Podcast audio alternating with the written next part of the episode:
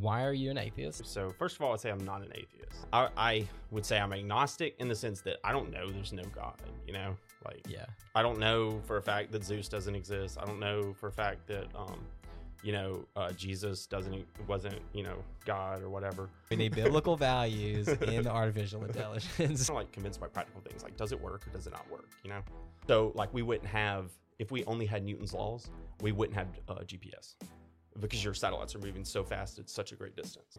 I think for me, it's not about being like an absolute truth of the universe. It's like, what am I trying to do? And are these tools useful for what I'm trying to achieve? You're using that, like the flood, you know, that story to say, well, all the diversity on the planet is due to the animals in the boat. You would need to show why, like, I don't know, in that case, like a hyper rapid evolutionary process could produce from like some limited number of kinds with all the food that needed to be on the ark. Why not only it could have done it, but it is a predictive process that is the most likely thing to have done it. God had to make that first protein Yeah. because how do you get 150 amino acids like perfectly lined up? Yeah. You know, and you got to replicate and all that kind of stuff. You could replace that. I think God did that with anything as your explanation, and it's equally valid.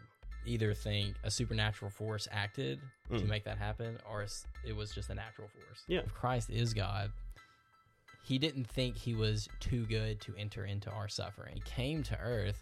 I think that's a pretty big statement to enter into our suffering and then to be crucified Mm. with as an innocent person. The worst act in the history of the world was killing the only innocent person that ever lived. Does that reconcile it for you? Seems like just another atrocity on top of atrocities. It's horrible. Yeah. But if he did rise from the dead, it's saying he conquered the worst act that has ever been done. Yeah. There's hope in suffering. Yeah. And God can make great things come out of horrible things. Yeah. And if the promise of Scripture is true, Mm. there will be a renewed heaven and a renewed earth. Yeah. And as a Christian, all Mm. that suffering will be turned into crowns and Yeah.